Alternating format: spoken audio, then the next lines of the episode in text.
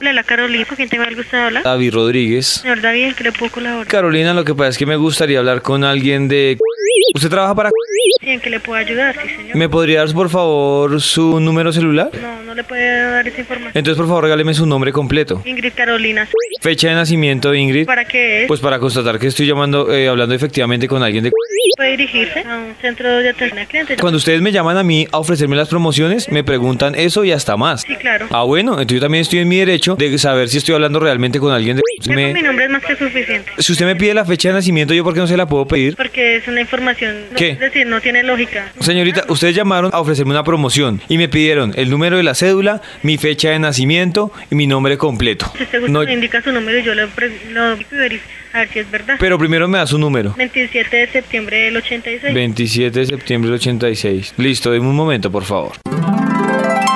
¿Aló, Ingrid? ¿Sí? Ingrid, le recuerdo que esta llamada fue monitoreada o- o grabada para la calidad de mi servicio. ¿Entendido? Señor David, ¿en qué le puedo ayudar? Permítame un segundo. Aló, señorita Ingrid. Señor David, claro. ¿Usted me puede hacer un favor? ¿Me puede confirmar el número de cédula? Permítame, vamos a verificar si podemos dar esa información. No me cuelgue. Gracias por su permanencia en la línea. En este momento, verificando la información, nosotros no podemos brindar esta clase de datos personales.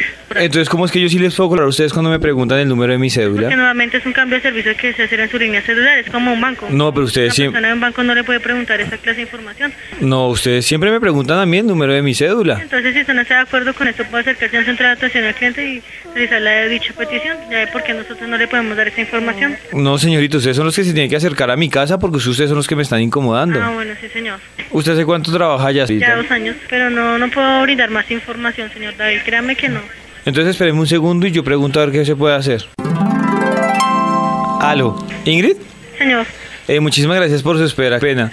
Entonces, dígame cómo podría colaborarle. colaborarle acerca de su línea. No, si es pero- Pago, si es postpago, pero dar esa información no le puedo colaborar. Créame que no. Usted me Pero- insistirá y me indicará, pero no. No, pero... De todas con- maneras, nosotros nunca damos esa clase de información. Pues señorita, por eso le digo, es el mismo caso. Yo estoy confirmando que usted realmente es empleada de por lo mismo, por los datos. Entonces, permítame, ya verifica, no me cuelgue. Gracias por su espera en la línea. Eh, ¿Cómo te puedo colaborar? Señor David, yo no le comprendo. Créame que no le puedo colaborar. O sea, ya que tú no me puedes colaborar, dime yo cómo te puedo colaborar. ¿En qué sentido? No le, no le comprendo, señor David. Es que los términos que- de los cuales usted me está hablando no le puedo colaborar. Yo necesito confirmar que ustedes son empleados. Señor David, créeme que con todo gusto yo le ayudo en su línea, si usted le cuenta, si usted necesita saber acerca de planes, equipos, sí, yo le puedo colaborar. Señorita Ingrid, si usted no me da su información, yo cómo sé que usted es empleada ya. Permítame un segundo entonces, por favor.